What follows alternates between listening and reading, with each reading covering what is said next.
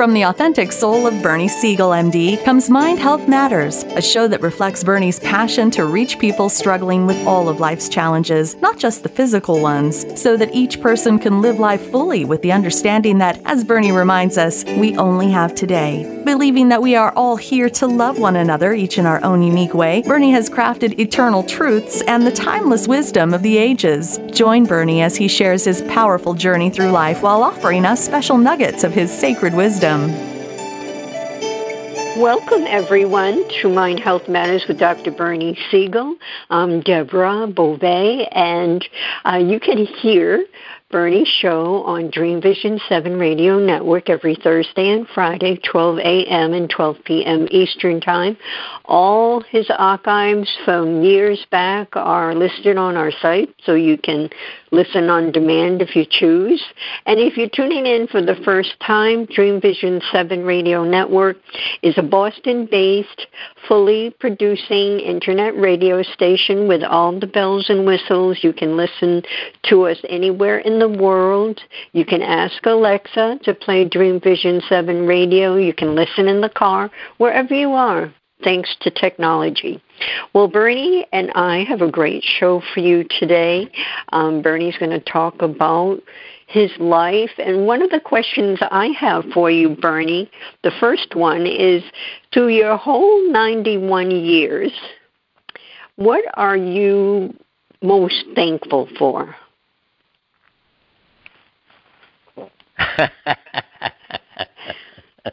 It's hard for me to be serious. Well, I was able to move my bowels for all those years and still working, okay? So, see, well, that is most well, glorious, yes. Yeah. See, well, but, I mean, when one. you first think of oh, gratitude, do you well, think well, of me, your family? Me, I got it in front of me. It's okay. Funny, disconnected. Today, one of our sons, he's the, the youngest. He's a twin with a sister, but we had right. one, two, three, and then twins. So we have five kids. But he sends me emails a lot that say, I love you, I love you, I love you.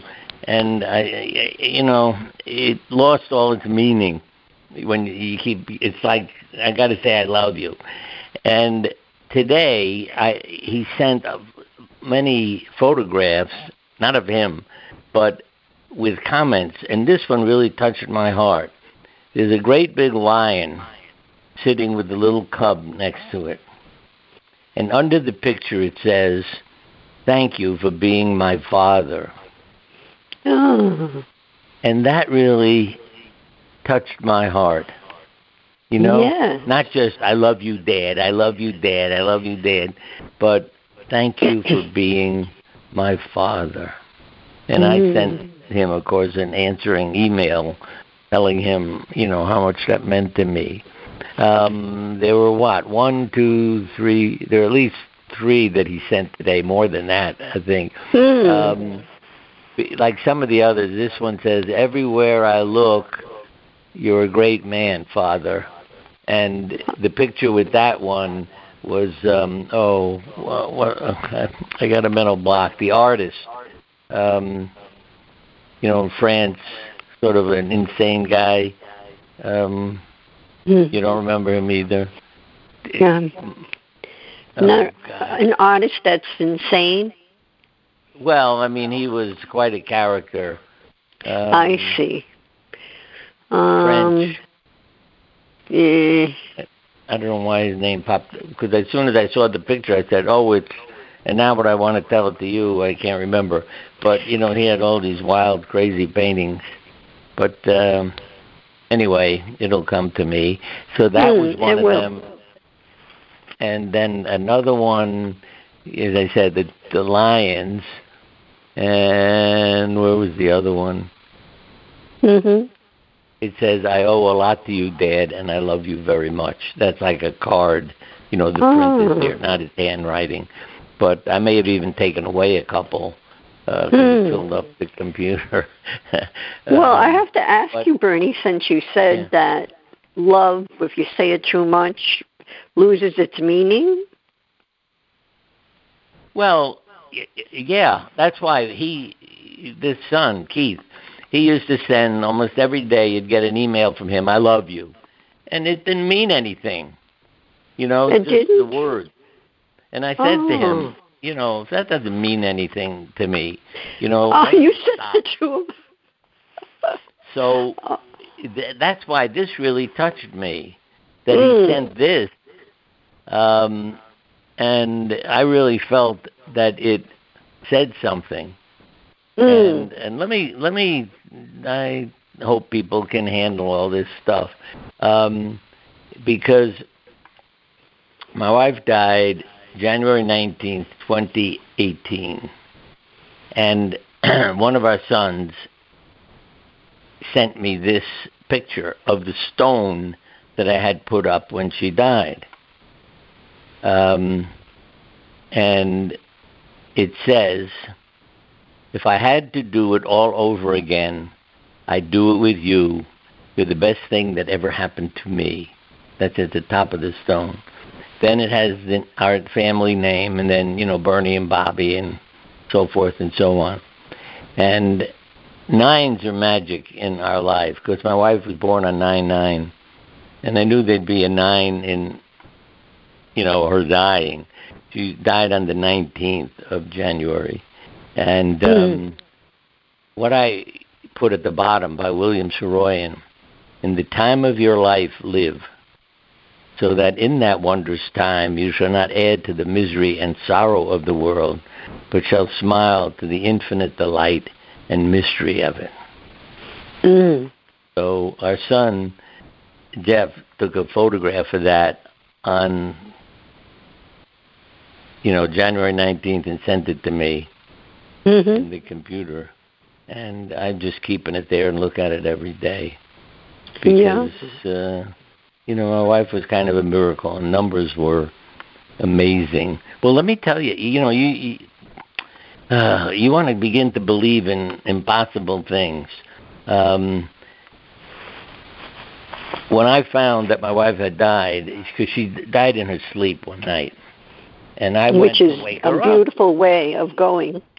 Oh, transitioning. Yeah. I mean, yes. that's, it was just, you know, she was so calm. I went over in the morning, and I took her hand, and then it was, oh, because it was, you know, cold.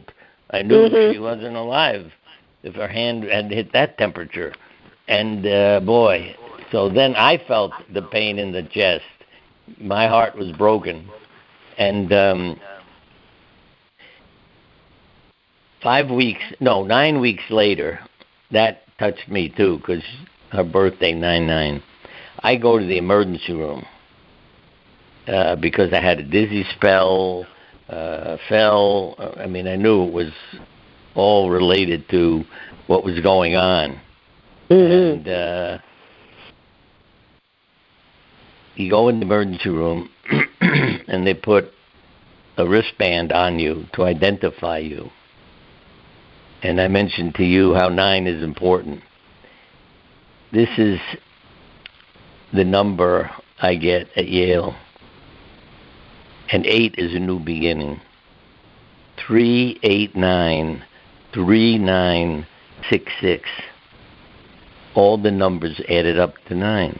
Two threes, two sixes, two nines, and an eight is like a new beginning.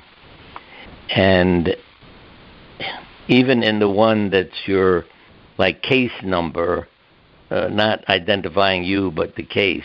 There were two, well, I'm not going to read all the numbers, it'll drive you crazy. But um, maybe I should. The seven and a two,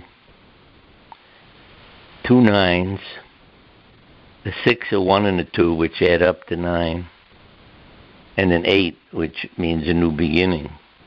There's one eight in the other one too. Three eight nine, three nine six six, and you know, when I saw those things, it was like, wow, my wife is with me. Then what's the next thing that happens? Mm-hmm. Some guy I hadn't even talked to in the emergency room. He looks at me, he says, "Put him in room nine." It was like, what? I hadn't even, you know, registered. Then, after they examined me, lying in the, you know, cubicle in the emergency room, number nine, uh, and waiting to go to a hospital bed. And the guy walks in and says, "You're going to have to stay here overnight. There's no room for you. And he meant, you know, not that there wasn't any room in the hospital, but like something like there's no room for you to put you in. Mm-hmm. Then a while goes by, a guy comes in and says, we got a room for you, eight one nine. Mm-hmm. There I am again, nine nine. Yeah. And I knew there's nothing to worry about. Your wife's taking care of you, so just go. And, uh, right. you know, and I left the hospital a couple of days fine. And, mm. uh, yeah, I'm on some medications because my heart was broken. Like, my rhythm is a little out of... out of wax, so they got to put you yeah. on anticoagulants and things like that. But um, uh, it, it, I know, and you know, a lot of people years ago called me, well, what was it, the controversial Doctor Bernie Siegel, because of mm-hmm. the things I talked about and said. You know, they would always say, "How could that be? How could that happen? That was a coincidence." But it's not. You know, I rely on her presence. And mm. our anniversary number, we were married on uh, seven eleven. So eleven is a significant number, too. If that shows up, I know it's our wedding date. And it's amazing how many times an eleven appears. And people stop calling me crazy and begin to enjoy all these things happening. mm-hmm. uh, but it's, you know, the reason I do it is not to pat myself on the back or say I'm special. Or, it's to get people to understand that life is a mysterious damn thing. Did Isn't I talk it? to you yeah. about my angel yet? Yes, you on have. The show? Yeah. Yes. That, you know, when I'm out lecturing and people come up to me afterwards and say, that was better, better, better than usual. I've heard you before. And there was a man standing next to you, so I drew his picture for you. Mm. And um, that's my angel. Right. And George. Say, Where did you now, do him? you connect with George these days? Now that oh, you're not lecturing? Yeah. Yeah, he's with me all the time. Well, th- yeah. didn't I tell you the funeral story? I mean, it's not just the lectures. I spoke at a I Christian know. funeral. You know. Yes, well, and, share uh, about the funeral. Yeah, Elizabeth Kübler-Ross was there because she knew the man who died, too. And as we're watching the procession leave to go to the cemetery, you know, the burial, um, Elizabeth said to me, Bernie, are you Jewish? I said, what are you asking me that for? Because I spoke at a Christian funeral? No, there's a rabbi standing next to you. And I said to her, yeah, that's George. And, you know, but if you don't have somebody like Elizabeth who sees these people in detail, you never learn those kinds of things. So mm. I know he's there, and I try to pay attention so he doesn't have to save my life all the time. But um, right. it's you can't, how can you deny things like that happening? And I have to mm. say, the first time I met George, it was like, who's he? Because I was told I'd meet an inner guide. Um, I think it may have been Kübler-Ross who was running a workshop, and I went to it. Um, but anyway, um, you'll meet somebody who's your inner guide. And, you know, everybody was doing this. She'd tell everybody uh, to close your eyes and look. You'll see a path and walk on the path, and you'll meet somebody. And uh, I thought, this is nuts. But then this guy comes walking around, and it's, I mean, now I can say it's George, but I thought, who the hell is that? You know, he's dressed funny. And mm-hmm. uh, that's why I learned, yeah, he's a rabbi. And uh, I didn't keep talking to him. He kept showing up. That's when I began to realize he's there. And when yeah. I go back through my life, people may think, oh, this is crazy. First, some recent things. I have fallen off a roof when a ladder broke. It was a wooden ladder, and it had rotted, and I didn't know it. So as I stepped off, I went up with no trouble, but when I stepped off, I guess putting all the weight on that, it snapped, and I'm falling. And I can remember on the way down um, saying to myself, you know, you can die. So relax. If you're going to die, you'll die. And I just kept falling. Relax. It's about two stories high. And um, wham, I landed on my feet. I didn't keep my balance because it was a, a powerful poem. and I fell over, but I didn't get hurt. You know, I fell, bumped myself, but nothing. Nothing. Everybody's want to rush me to the, you know, emergency room. I said, I'm fine. I got a little sore, but I'm fine. And that's when I believed he must have grabbed me and put me down. And so I thanked him. And from then on, I began to believe in George, because these accidents that every time they happen, I never got hurt. Um, and uh, it was just amazing, because I can remember as I'm falling thinking, you can be crippled, you can die, you don't know how you're going to hit the ground. And then, boom, my feet hit. And I thought, who the hell arranged that? Uh, mm-hmm. You know, I couldn't keep my balance because it was powerful, but I wasn't hurt. I just sort of fell backwards on my butt. And uh, you were lucky. It. Yeah. And, and everybody, I mean, people don't want to believe me. What do you mean you're all right? You need to go to the emergency room. Uh, and I say, no, no, I'm all right. And then I get up and walk around, and they realize he is all right. How the hell did that happen? But now the family believes, because so many people have seen him hanging around me that uh, you can't deny it when other people, uh, you know, show up. So I'd say, and I'm not the only one. Let me say this. I'm not telling people this because I'm special. Um, it's we're all capable of this, of having angels, of being cared for. And that's something people should accept. But if you want it to happen, it's what kind of a life do you live? Are you open to this? Uh, or are you busy cursing other people and causing them trouble because you deserve it, not them, and, you know, all that kind of bizarre stuff. I don't mm. live that way anymore. Whatever happens, happens. And um, the, I don't know, I found a piece of paper in front of me by my desk. Um, you know, like if I were writing a book, all my life's a candle. Oh, all my life's a circle. And all your life is what? A circle. Oh, yeah, a circle of life. Yeah, we keep going round and round and round. And yes. I may say, when you die, you start again. Mm-hmm. Yeah. The the first. Would time, you go back if you could, right now in this back? lifetime? Say you wanted to go back. Would you want to be forty? Well, would not, you want it, to be wouldn't fifty? Be this lifetime, but you know, a new lifetime in this time. Yeah. Mm. Because I'm a lot smarter than I used to be. So I'd love to yeah. go back again and put my information to use. See? Yes. Um, well, you would. I mean, if you're th- if you're thinking of reincarnation, you would retain the knowledge that you've had in every lifetime, right? Yeah.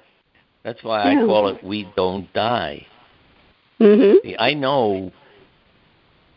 When I was three years old, I don't know if you've heard me tell you any of these things, but this was, I know I was three years old because my mother was in it and she was pregnant, and my sister's three years younger than I am, so I know that was what my age. But we were on like a vacation or somewhere or something, and around the beach, and I was there playing, um, and there were people working on the house that we were in, and the carpenters put nails in their mouth. I don't know if you ever seen right. them do that.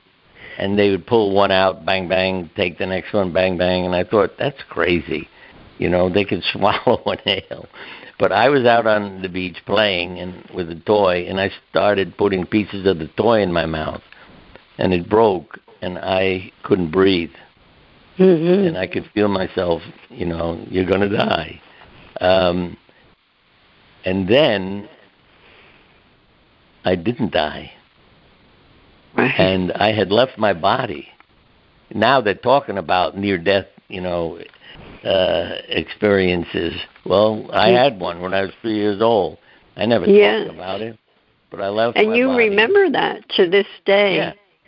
Yeah, yeah, and I that's saw amazing. me... vomit pieces of the toy again, and boom, I went back in my body. Mm-hmm. And that's when I met George for the first time. Mm. Um, I, I recall you said, yeah, I recall you sharing the story, and you said out loud, "Who did that?" Yeah, and he did, and he said, "You're not supposed to die when you're three years old. That's why I did it. You know, it wasn't some special, wonderful thing. You weren't supposed to die, and I'm here, so I did it." And uh, yeah. it, it, it, when you're three years old, you can't deny these things. It's sunk into my head. I wasn't happy I was saved, because as a three-year-old, when you leave your body, wow, that was exciting and interesting. Yeah, I'm up in the air looking down. You know, I felt bad that my mother would find me dead. Uh, but I thought, ah, what the hell? This is interesting. She can put up with it. Um, mm-hmm. And then yeah. George shows up, and I'm sucked back into the body.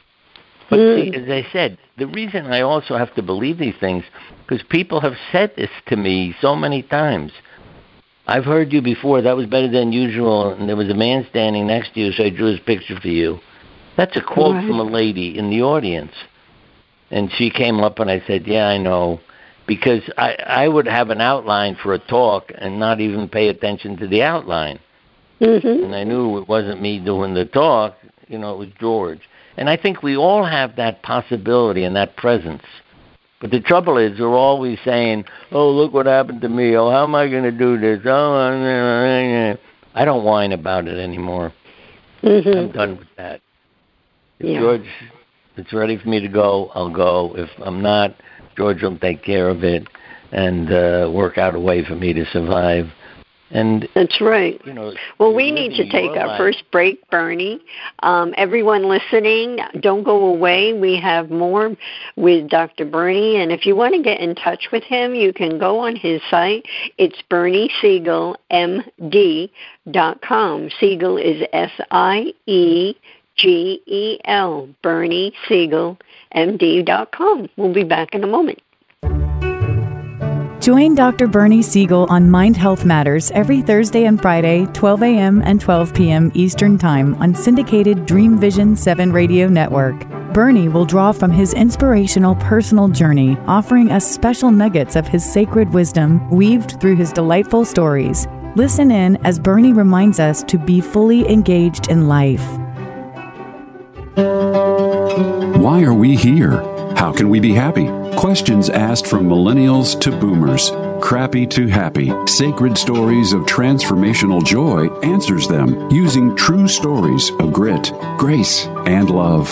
James Redfield, author of The Celestine Prophecy, wrote in the foreword, "This book is a seminar about emerging truths and offers grounded solutions through the art of the comeback." Doctor Bernie Siegel, a contributing author, wrote, "Bodies die, but spirits and consciousness survive and recycle." So, grab some tissues, open your book, and prepare to cry and laugh till it heals. Crappy to Happy by Reverend Ariel Patricia and Kathleen O'Keefe Cannabis. Available from Amazon, Barnes and Noble, and booksellers worldwide. Doctor Bernie Siegel's writings and the twelve books he's published so far reflect his passion to reach people struggling with all of life's challenges. His latest, A Book of Miracles, inspiring true stories of healing, gratitude, and love, is both riveting and belief-expanding. Bernie has produced wonderful resources for everyone, like three hundred sixty-five Prescriptions for the Soul, daily messages of inspiration, hope, and love, and faith, hope, and healing. Bernie's books also include those like Love, Magic, and Mud Pies, a great resource for parents, and delightful loving stories like Buddy's Candle to help children of all ages cope with the loss of a loved one, be it a pet or a parent. To purchase Bernie's books, C Ds, or D V Ds, go to Bernie Siegel M D dot com. And while you're there, empower the mind, body, and spirit with Bernie's heartwarming articles. Calling all authors. Have you been considering an audiobook? Well, look no further. Come take advantage of Dream Vision seven Radio Network's unique in-house audiobook production, which includes benefits and bonuses from our radio station. Let our knowledgeable staff guide you to create the audiobook you've always dreamed of without breaking the bank. Check out our full one-stop service from A to Z, including the A C X process. Schedule a free consultation by calling five oh eight, two two six, one seven two three. That's five oh eight, two two six, one seven two three. Or go to dream vision seven radio dot com. This is Dream Vision seven Radio Network, uniting mankind with universal love. Our shows are created from the heart, bringing each listener to a place of divine enlightenment. Breathe, relax, and enjoy. Let life flow. And we are back.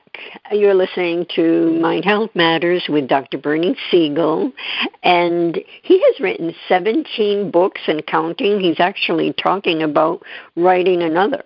And his Love, Medicine, and Miracles was the first one, and it was on the top, the New York Times top twenty, I believe it was, or top ten, for months and months and months.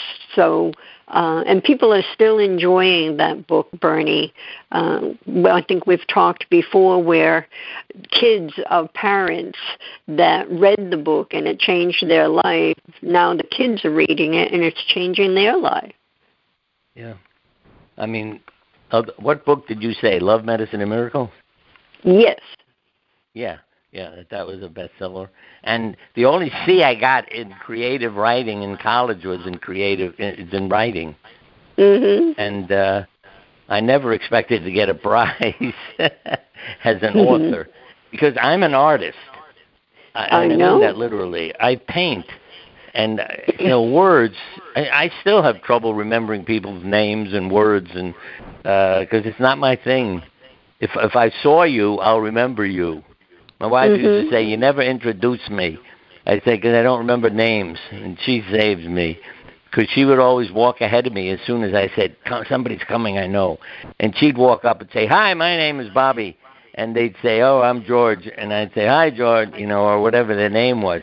And mm-hmm. um, so I, I wasn't embarrassed all the time, and uh, she wasn't mad at me, because she took over and uh, got me introduced to everybody.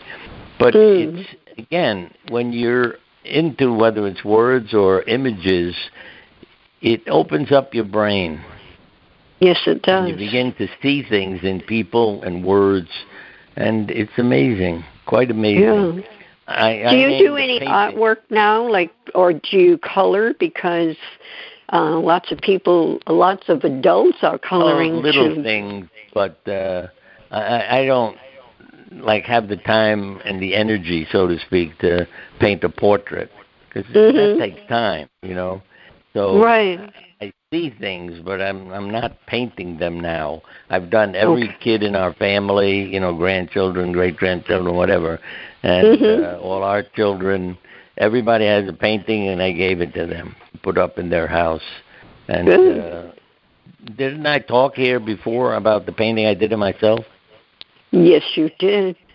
Yeah. But you can share I mean, that again if you'd like. All right. The people, I mean, the funny part was I was painting everybody in the house.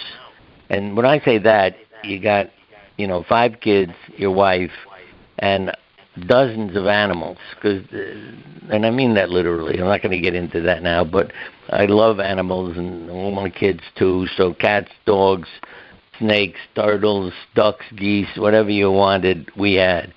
And I used to paint their portraits because it gave me something to do. And I'd come home from the hospital, pick out some animal and say, sit. And I'd paint them. Well, one day when I came home, every creature in the house was running away from the yard and the house. And I thought, oh, my God, what has happened here? So I jumped out of the car and I yelled, what's happened? What, is there a fire? What is it? And I hear this squeaky voice that I swear was an animal talking, not a child. We don't want to pose for you. We're tired of sitting for hours. We don't want to pose for you. I busted out laughing, and I said, all right, all right. I didn't know I was punishing them by doing that. Um, I'll paint a portrait of myself. You can go back in the house. And they all turned around and went in. And mm-hmm. it really was good, because that's when I painted myself as a surgeon, all completely hidden. Yeah. And, you know, why would you paint your portrait with a cap and a mask and a gown on? Oh, and then I named it The High Priest. And mm-hmm. I said to myself, what the hell are you doing? The high priest.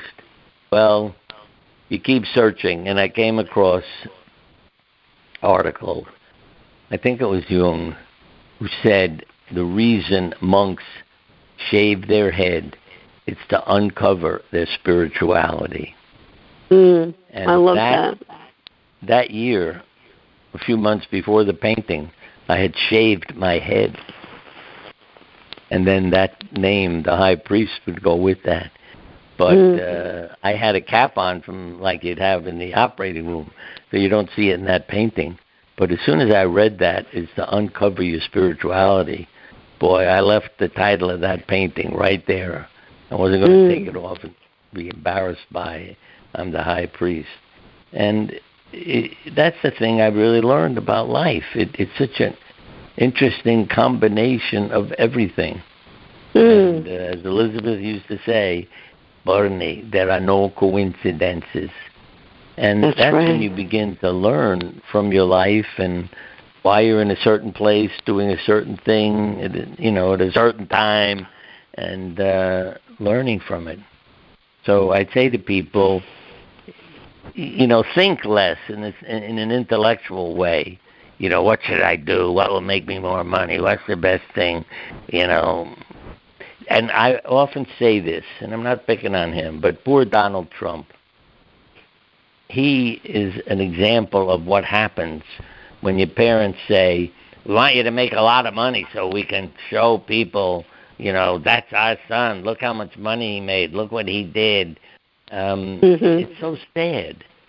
And a study that I'm not just making up, you know, my mind, and people don't, should say, oh, well, he, I can't believe him. The study showed this. Harvard students were asked, did your parents love you? And then they were looked up when they were middle-aged. Mm. If they said, no, my parents did not love me, three-quarters of them had suffered a major illness in the yeah. intervening years. If yeah. they said, yeah, my parents loved me, one-fourth had suffered a major illness in the intervening years. And I had mm. really loving parents. They didn't ask me to, you know, do anything or become anything. Uh, it was just be their kid. You know, behave right. yourself. But do you realize how special and priceless that is? Yeah. yeah. Yeah. Their rules of life were do what makes you happy. Because sometimes I'd come home and say, oh, I'm all screwed up. I don't know what I'm supposed to do. Do what makes you happy. And right. my answer would be, I need your help. Not, you know, some stupid statement like do what makes you happy. But I learned, I had to learn how to be happy and not keep saying to my mother or parents, what should I do? Do what makes right. you happy. Yeah. Well, they wanted you to find your own way as well. That's right. Yeah, but I didn't know as a kid that that was the right thing to do. That was their way right. of expressing love. And troubles mm-hmm. were simply God's redirections. How many right. parents are going to say that to their kids? Everything know, goes wrong. You come home all upset, and, and your mother says, oh, God is redirecting you. Something good will come of this. Mm-hmm. It's like, Ma, did you hear what happened to me today? Yes, God is redirecting you. But mm. you learn in time that my mother was right. You know, because something would go wrong, and then you meet somebody you wouldn't have met if it hadn't gone wrong. Right. So, you know, I began to trust her and my father and mm-hmm. give their comments a chance. And the thing I loved most of all, though, that I had to agree with, you know, like, what are you going to do when you grow up? I'm going to do something that will help people who need help to have a better life. Mm-hmm. You know, it wasn't, I'll be a doctor and make them happy. I'll be a lawyer. You know, it was, I'm going to work out a way to help other people. So you could, I mean it, be a plumber, be a mechanic, be a doctor. But whatever you're doing is to help other people fix things, get them in order, and have better lives. Right. And uh, I think that's part of what made me who I am and when I'm talking so much to you. um, because I saw things differently in the world, and I just mm. followed them. And uh, mm. you know, if you're helping other people, they let it happen. And, right, uh, and it fills us up with love when you help others. People don't yeah. realize that, and it doesn't have to be anything huge, uh, but when you lend a hand, it makes a huge difference within ourselves. And also, then God works it out for you. Yes. Because, like, how do you meet the person you marry? You know what mm-hmm. I mean? The, the, all yeah. these crazy coincidences happen, and that's mm. the person you end up. I'm sure I've told you the story about my wife. Um, yeah. You know, yeah. because we met at a day camp as counselors. Yeah. I said something nice about the pool, uh, and she said, "Are you asking me for a date? You know, to t- take me swimming tonight?" Mm. And I wasn't, but she was an attractive young woman who my father said, "Why is she going out with him?" Because you were so um, bright. But she, you know, she heard me say it was nice, so she said, "Are you asking me for a date?" And I wasn't, but I thought, take a chance, say yes, maybe it'll work sure. out. And and and you know, accidentally. But you see, then that's Elizabeth. There are no coincidences. But because of that, we ended up getting married. Um, mm-hmm. it, you know, just because I said it's a nice people here, and they made a pool with, they put heaters in, so they the camp staff could swim at night if they wanted to. Uh, you know, this is summertime, really hot and muggy, uh, mm-hmm. and uh, you know, but because I said it, we ended up getting married. And uh, mm. the other funny one was, I don't know, I'm sure I've told some of these, that we had three boys, and I wanted a daughter as uh, someone to take care of me when I got old. And my wife said, "No, I'm not going to try again." And I kept pestering her, and finally she said, "All right, I'll try one more time." And she became pregnant, and what did she learn? "You're going to have twins." And she said to me, "If it's two more boys, I'm not coming home from the hospital." And uh, everybody laughed when she said that, but I said, she doesn't kid around. And right. fortunately, uh, towards the time she was to deliver, the uh, obstetrician took an x-ray, see that everything was all right with the two kids and their positioning and everything, and he said, "Oh, one's a girl." Mm. And I thought, "Oh, wonderful!" Now, thank goodness. My wife took him home from the hospital. Yeah, and the boy let her out first, which I got a kick out of, because that was the obstetrician's opinion. He said, "What a gentleman! He let his sister out first." So yeah. my wife could hear that and knew she was okay. Yeah, and Keith has a big heart because. Yeah, he's um, the one who sent all the love you things. I know. Yeah, that Imagine. I, I read at the beginning. Yeah. Yeah. I mean, for him to send those, some people, some parents only get texts, you know, a text here, a text there. Yeah. But for him to be sending pictures and however many times he says he loves you, um, yeah, he I think it's had amazing. A, a sensitivity to things that were yes. happening in the house. Yeah, um, he's a sensitive. Always, you know, I still worry about him in the sense of taking care of himself. But mm. when uh, one time, remember, we got the five kids and twins, and um, he came up to me and said, "You don't love me as much as my brother." That was Jeffrey. And mm-hmm. I said, "What are you talking about?" He said, "You spend a lot more time with Jeffrey." I said, "Jeffrey's driving us crazy, so we spend a lot of time with him. You're no problem." You know, what I was impressed with was that he came up and said something. Remember, I we started with talking about, the, does a kid feel loved? Well, he didn't feel loved. Right, at that time. Do? But yeah, I but really felt... How amazing that he opened awe. Up to let you yeah, know. Yeah.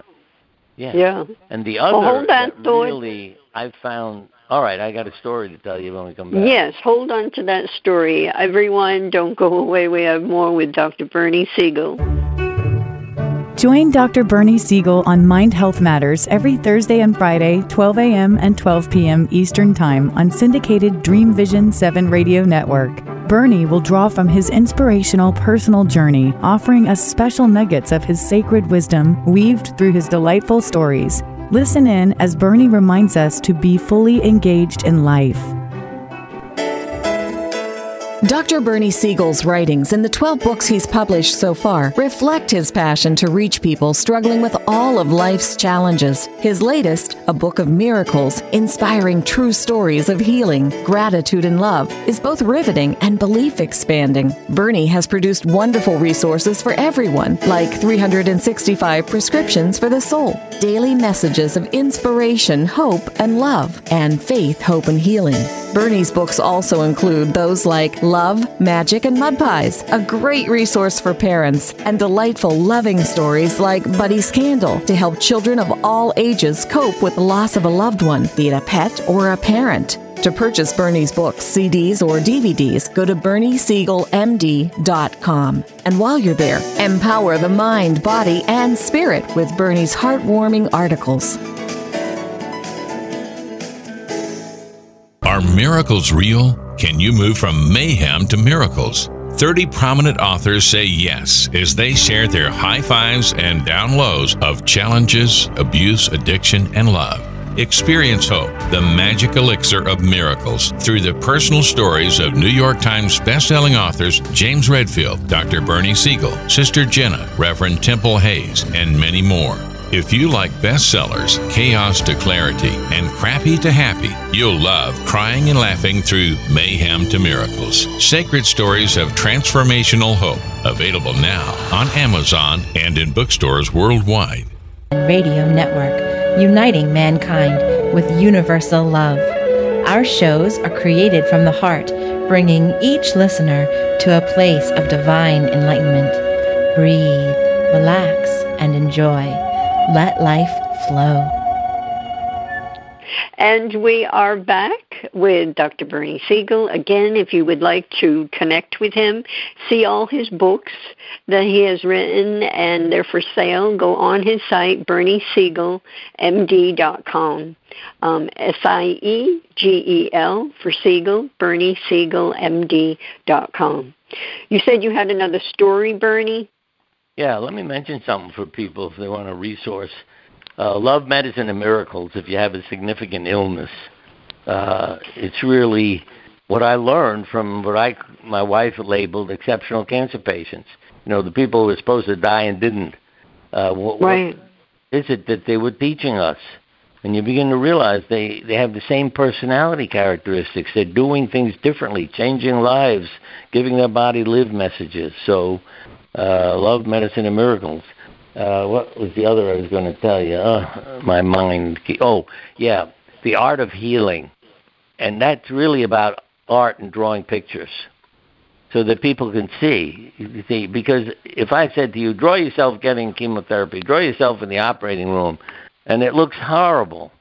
You know, you're being chopped up, poisoned, all the colors of the, uh, the, the crayons you use, black and red and, you know, purple, spiritual, you're going to die. Um, it's incredible. So I'd say to people, no, don't do this. This is not for you. I mean, because the other day, I, I get a lot of letters. It said, I don't want to get my chemotherapy. It scares me. I said, draw a picture of yourself getting chemotherapy. And she had all these negative statements when she was writing see, about it. But the picture was beautiful. She was worried about God, and there was this golden hand over her head filling most of the page. And I'm sure that was God. And then the treatments were healthy colors. You know, they weren't mm-hmm. red or black or purple. You're going to die of it. Uh, I said, everything in this picture. And she had a like a bar under her feet, something to support her. No matter where you looked, there was something positive. And I said to her, don't worry, you'll do well. Mm-hmm. Picture. Uh, and yes, there are other people who show themselves being abused and poisoned, and I say, if that's the way you feel, don't get it. Right. You know, don't. Um, and, what do you uh, think, Bernie, of, you know, the cancer treatments that um, conventional medicine has been doing for decades, and then blending in alternative therapies, different modalities. Yeah. Oh, yeah. No, I'm all for it because, you know, it's, again, what will work for the person. I know this yes, sounds crazy, but then sometimes they'll tell you. Way. See, I can if, lie to people and get them well. I know you can. Now, you'd say, what do you mean you're lying? Well, when there's no research or proof of something helping, and I say to a patient, oh, my God, you're lucky. A new treatment just came out. You're going to be fine. They're feeling so wonderful, it changes their body chemistry. Mm-hmm. And then they do well. Now, it doesn't mean every one of them is going to be cured, but I always talk, and I'm sure I've said that on this show before, the guy who went to Colorado to die in the mountains because it was yes. beautiful there. And when I said, yeah. call me to his family for the funeral, please, because I'm close to him, two years go by and I don't get a phone call. And I thought, why did they ignore me?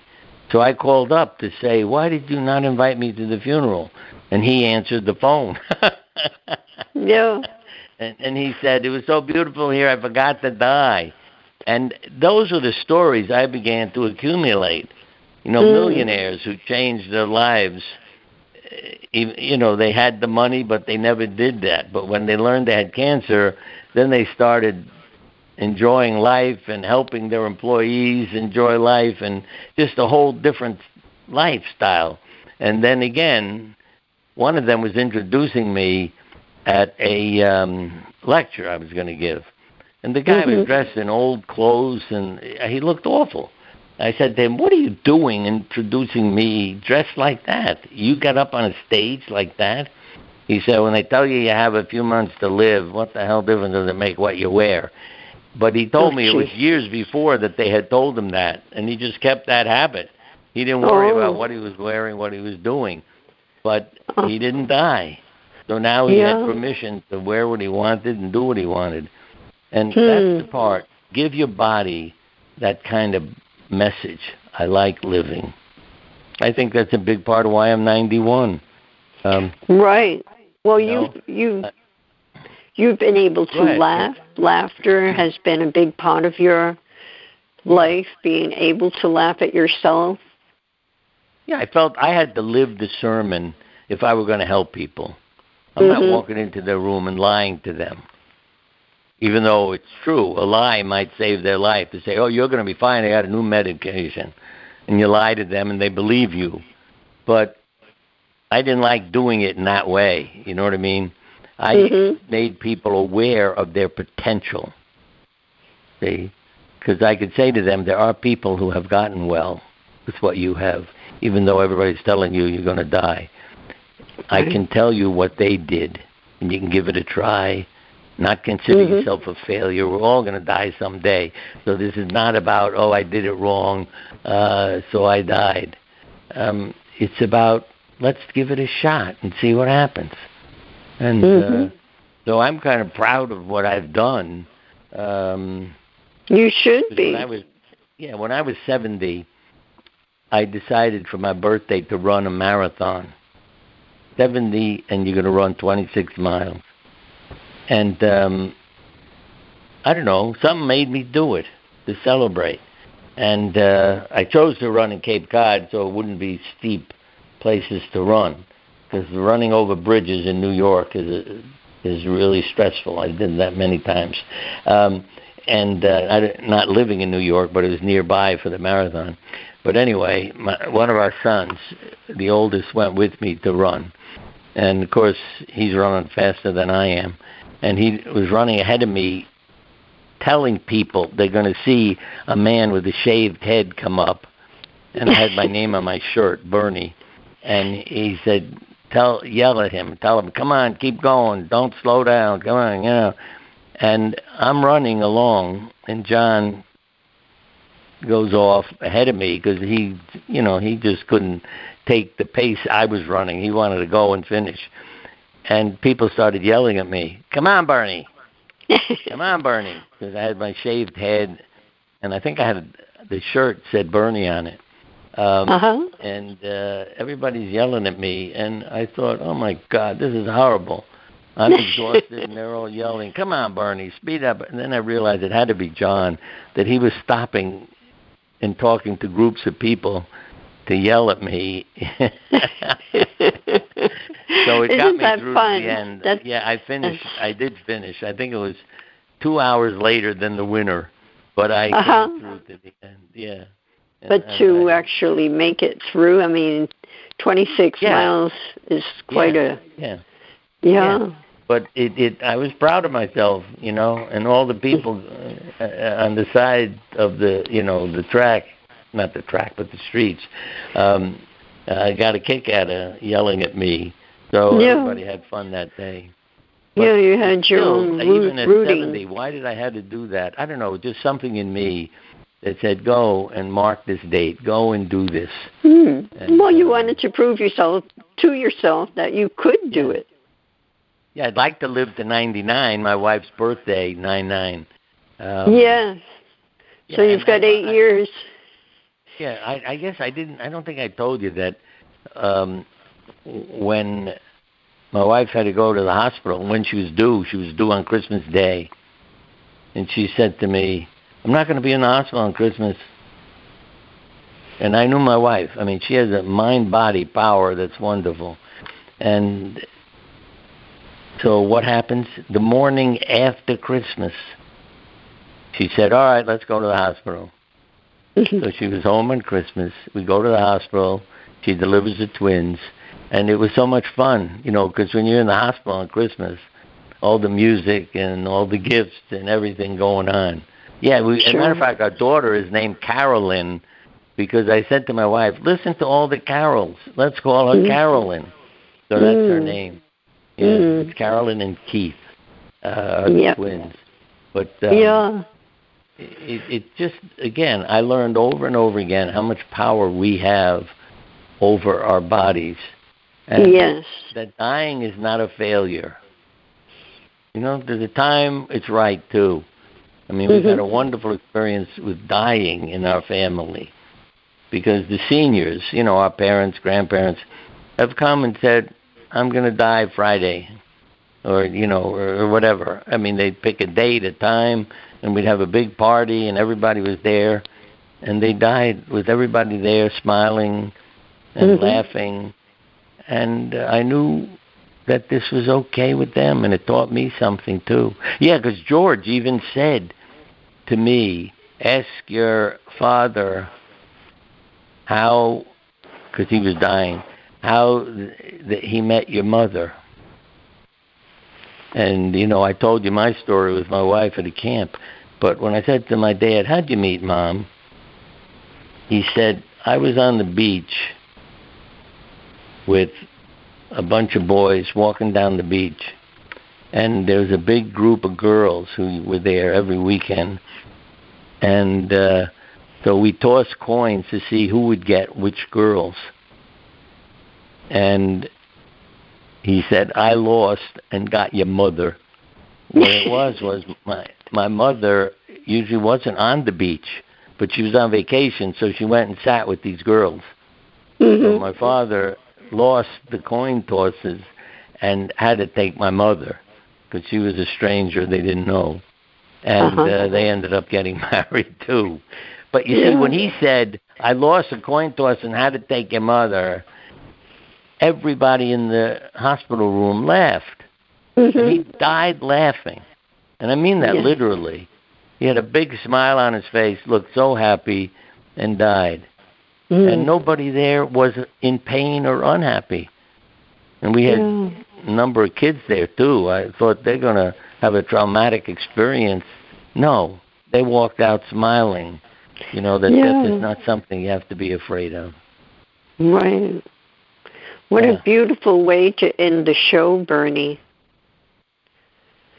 That's Do you have any closing what, thoughts?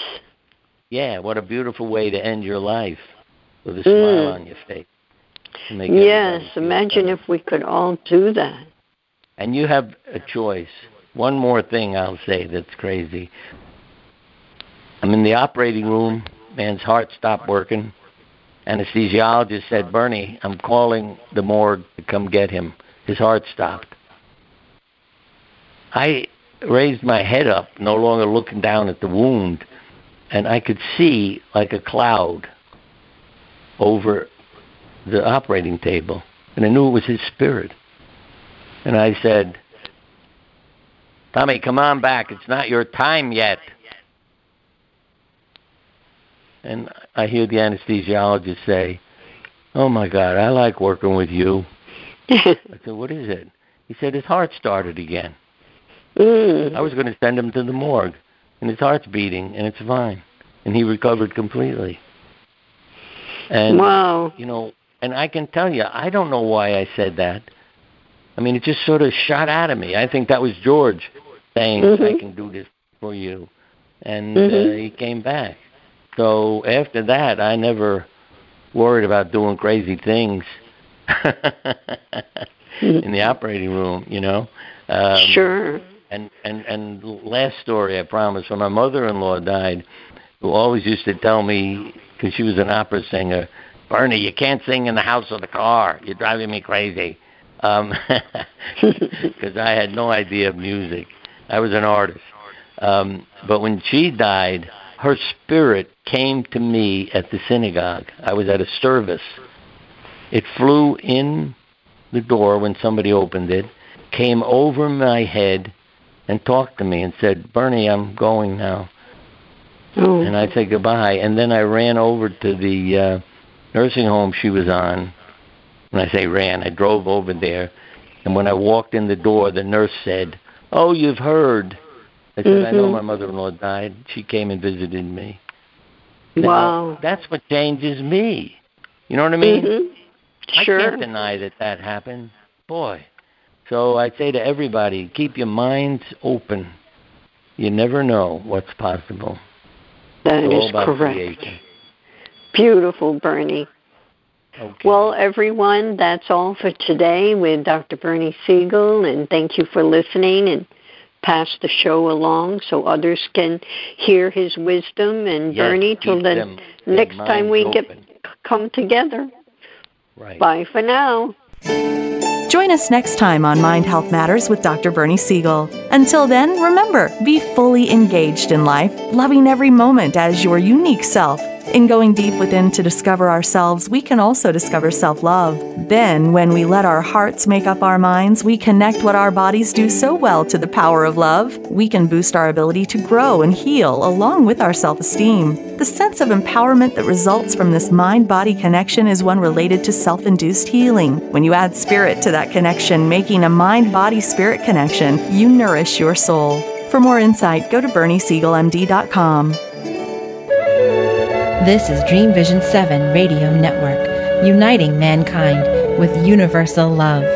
Our shows are created from the heart, bringing each listener to a place of divine enlightenment. Breathe, relax, and enjoy. Let life flow.